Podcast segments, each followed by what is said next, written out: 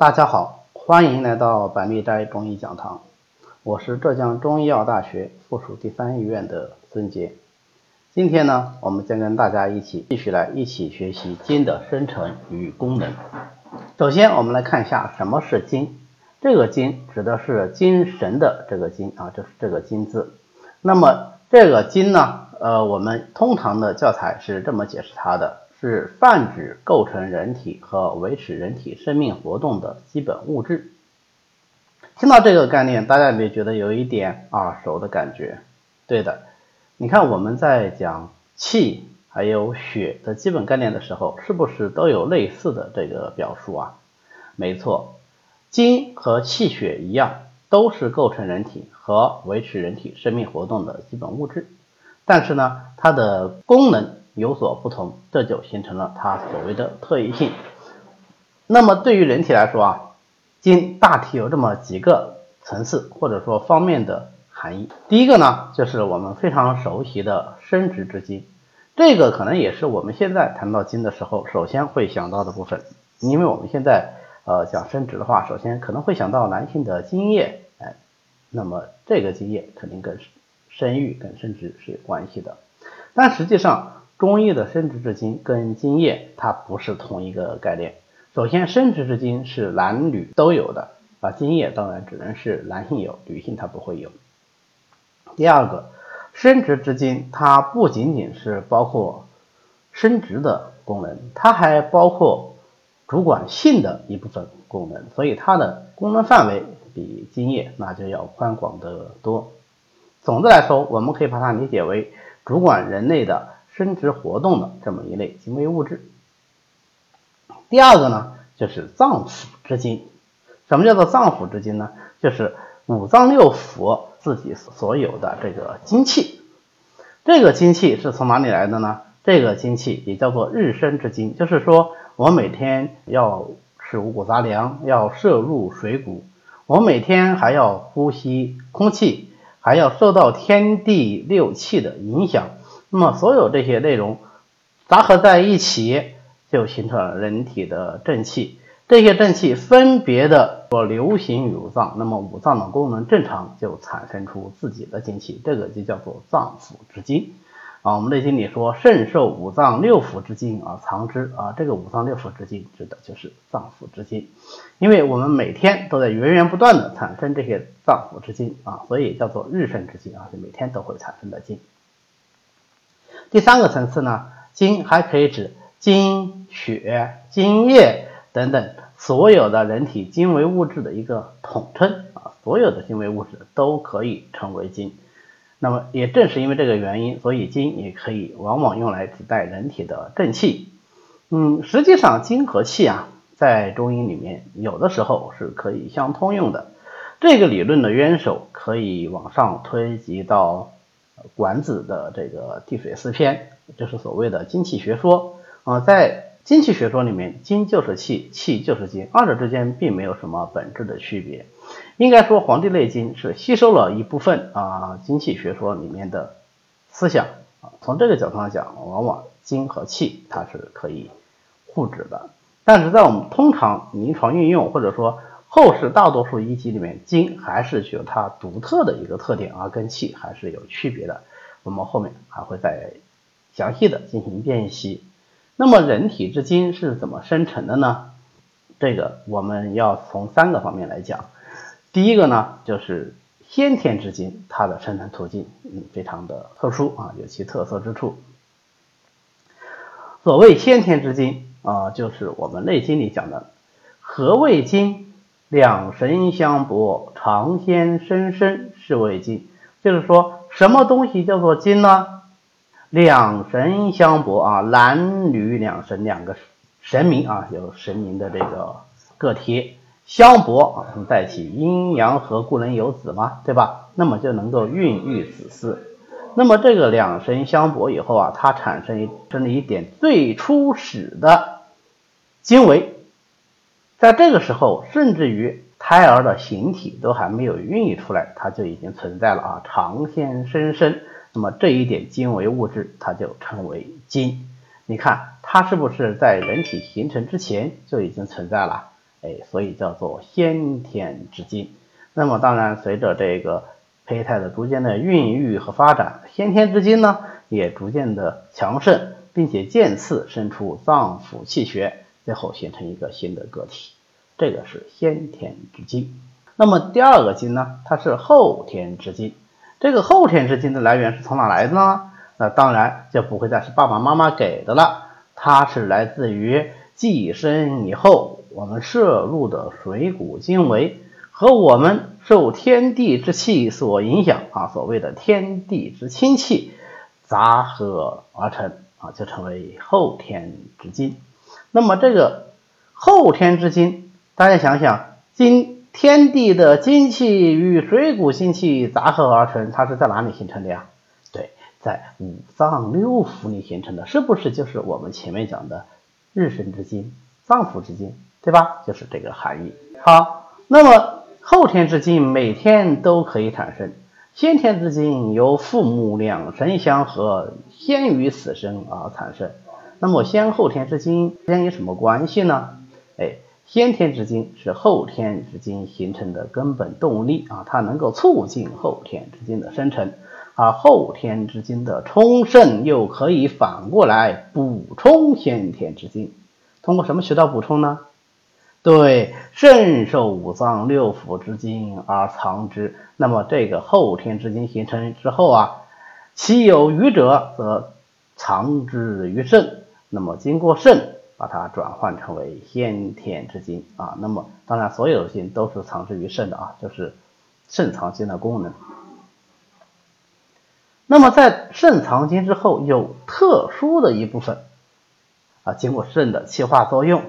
它会形成生殖之精啊，具有生殖作用或者主管生殖功能的肾精。那么这个生殖之精，它是要失泄有度的，它是要阴阳和的。所以呢，它能再继续藏于肾呢？就不能，因为肾藏精是藏而不泄的，它不能够说时藏时泄。那这个时藏时泄的精，它放到哪里呢？就藏于精室啊，所以生殖精由肾中所藏之精而来，但是它藏于精室就失泄有度。当阴阳合的时候呢，这个精气就溢泄出来，于是才有了前面我们说先天之精形成的那个过程啊，两身相搏，长先生身啊。为什么能够长先生身呢？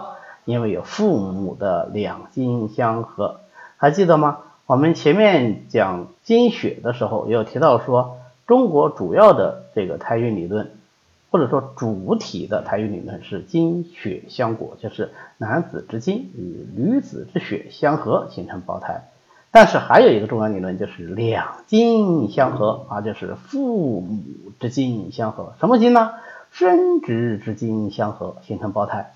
那么这个两精相合和精血相果有区别吗？对，本质上没有区别，因为精血同源嘛，只不过在女子则以血为主，在男子则以精为主，那仅此而已。所以它实际上只是一个表述上的不同而已。好，知道了精的生成以后，我们再来看看精在人体的主要功能。精的主要功能分为三个方面。第一个，精能够主生殖啊，这个我们前面讲生殖之精的时候，大家应该已经可以想到、想象得到了。第二个，精主生长发育；第三一个，金能够生髓化血。那我们一条一条来看，嗯，首先我们来看金主生殖。金主生殖啊，是指金藏于肾，具有主宰人体生殖相关功能的啊这么一个作用。那么，如果金主生殖的功能正常，那它包括两个方面，第一个。性的功能就正常啊，它就能够做到性事如常。这个性事如常可不仅仅说只是针对男子哦，那么在男子他就能够有正常的性欲，能够正常的勃起射精。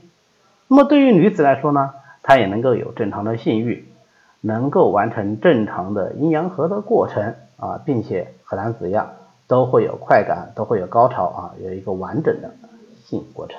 那么第二个呢，哎，它还能够得子嗣，对吧？那前面的性功能正常，后面我们这里要讲到它是生殖功能也能够得以正常的行使，所以呢，啊，就能够正常的孕育，并且最终分娩胎儿啊。那分娩胎儿当然是特指女性啊。哎，这个就是肾主生殖的功能。那我们就可以想见，假如说这个肾经主生殖的功能异常了，它就会怎么样呢？哎，第一方面就会出现各式各样性功能的异常啊。对于男性来说，那当然我们就非常熟悉了。呃，从性欲的这个障碍，一直到勃起、射精、快感各个环节的障碍都可能会出现。那么对于女性呢，也可能会出现相应的啊这个性功能障碍啊。所以现在有一些病人他是这个女性性功能障碍，那我们在治疗的时候就往往从筋的功能失常来入手进行治疗，效果也是不错的。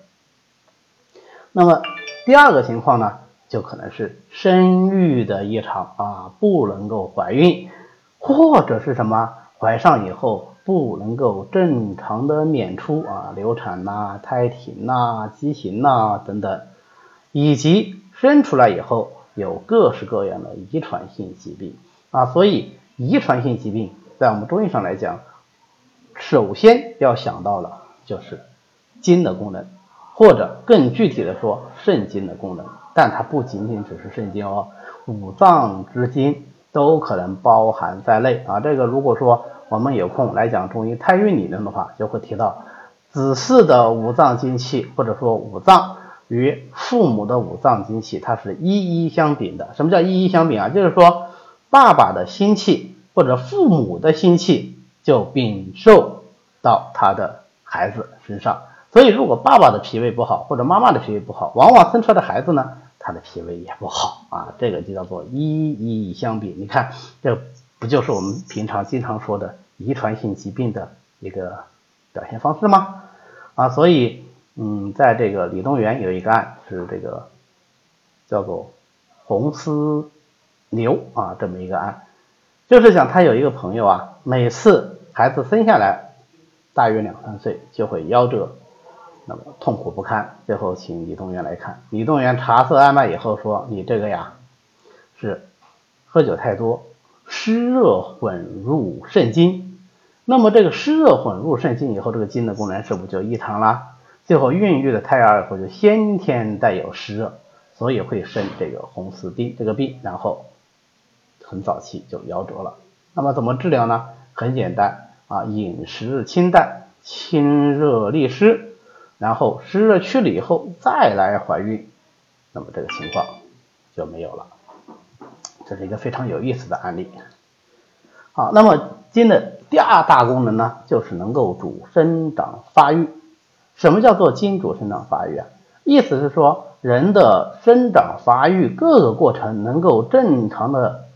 完成，最后让一个个体经历生长壮老与的全过程，最后无疾而终啊，得以尽其千年，这个是由筋的功能所主宰的。那么，假如筋的功能失常了，它的生长壮老野的各个环节就可能出现问题啊。其中表现最为明显的就是人生的两头病，一个。不能够正常的生长发育，还有一个呢，就是过早的出现衰老。啊，比方说我们很非常典型的啊，这个肾精不足的表现，五迟五软。呃，五迟，立迟、行迟、语迟、发迟、齿迟啊，是生长发育的一种迟缓。五软呢，是头项软、口软、手软、足软、肌肉软。这个呢，也是小孩子这个生长发育功能异常所导致的啊一个常见症状，或者是表现为发育的迟缓啊。你看现在我们非常热门的这个小儿身高门诊，它可能往往就与这个筋的功能异常有关系。当然啊，你不能反过来说发育迟缓一定都只是筋的功能异常啊。那么，呃，我们在学习那《内经》的这个七七八八的生长规律的时候，我们就会发现，除了说要肾气肾以外，它还要怎么样？还要有经脉的通顺、气血的充盈，才能够正常的发育啊。所以这个正常的生长发育由筋所主，但不是只由筋来所主，它在筋的主导下，还有其他的脏腑气血的功能参与，才能够正常的完成它的全过程啊。但是我们要知道，看到生长发育的迟缓，我们首先要想到啊，可能跟筋的功能有关系。那么同样的早衰啊，也往往是由筋引起来的。这个早衰当然不仅仅是只是说过早的衰老，还包括各种提前出现的，甚至于各种退行性的病变，它都可能跟筋有关系。你像我们非常典型的骨质疏松啊，或者是男性的前列腺增生呐，这些都是非常典型的退行性的病变，或者说老年化病变。那么它们的发生发展就往往与精的功能有关系。假如说精气充盛的话，那么这些疾病往往就不出现，或者是出现的比较晚啊，程度呢也比较轻。那治疗上来说，当然我们就要考虑你是补肾填精呢啊，还是啊清筋通经啊？那当然筋的疾病就肯定不仅仅只是说亏虚这一种表现方式，对吧？这个我们在后面讲病因病机的时候，应该还会有更详细的论述。筋的第三大功能是主生髓化血，肾主骨生髓通脑，所以筋有一个非常重要的功能，就是生髓。髓所藏于脑，所以在肾主生髓的功能正常的情况下呢，就水充脑满，那这样子呢，人呢就精神爽利，手足清劲啊，抵抗力也强。如果说肾不能够生髓，那就怎么样？髓海不足，髓海是哪里啊？是脑嘛，对吧？所以就会出现很多脑部的或者说是借脑上面七窍的相关症状啊。我们前面讲过了，是八个字，还记得吗？颈酸眩冒、老转耳鸣，哎，这些髓海不足的症状。那么金呢，还能够化血啊，当然血反过来也能生金啊。金化血是。血生成途径之一，如果精化血的功能正常，那么血呢也就相对的显得充足。假如金不能化血，就往往表现为精血的不足。那么这个精血不足，你看既有血的不足，也有精的不足，所以它就会表现为肾精或者说精气不足和血虚湿濡的双重症状。肾精不足症状还记得吗？能够能够推出来吗？对，一个不能主生殖，再一个不能主生长发育，对吧？就是这两大类的症状。那么如果是血虚湿濡呢？那就是全身各个脏腑、四肢百骸啊、七窍失于濡养的症状。当然它不会同时出现，会有所偏重。那你比方说，如果是血虚而不能养目，就会出现什么？就会出现视物昏花。对吧？如果是血虚不能养神，它就会出现失眠健忘；如果是血虚不能养手足，不能养经脉，就会出现什么？哎，它就会出现手足的麻木、颤动、抽搐啊，等等等等啊。这个如果举起例子来说，那就是举不胜举了。那么以上呢，就是筋的生成和主体功能的全部介绍。今天我们就讲到这里。如果各位对我们的讲课感兴趣，也欢迎您。关注喜马拉雅上的孙杰开讲，这样子您就能够随时收听我们的最新内容了。谢谢大家。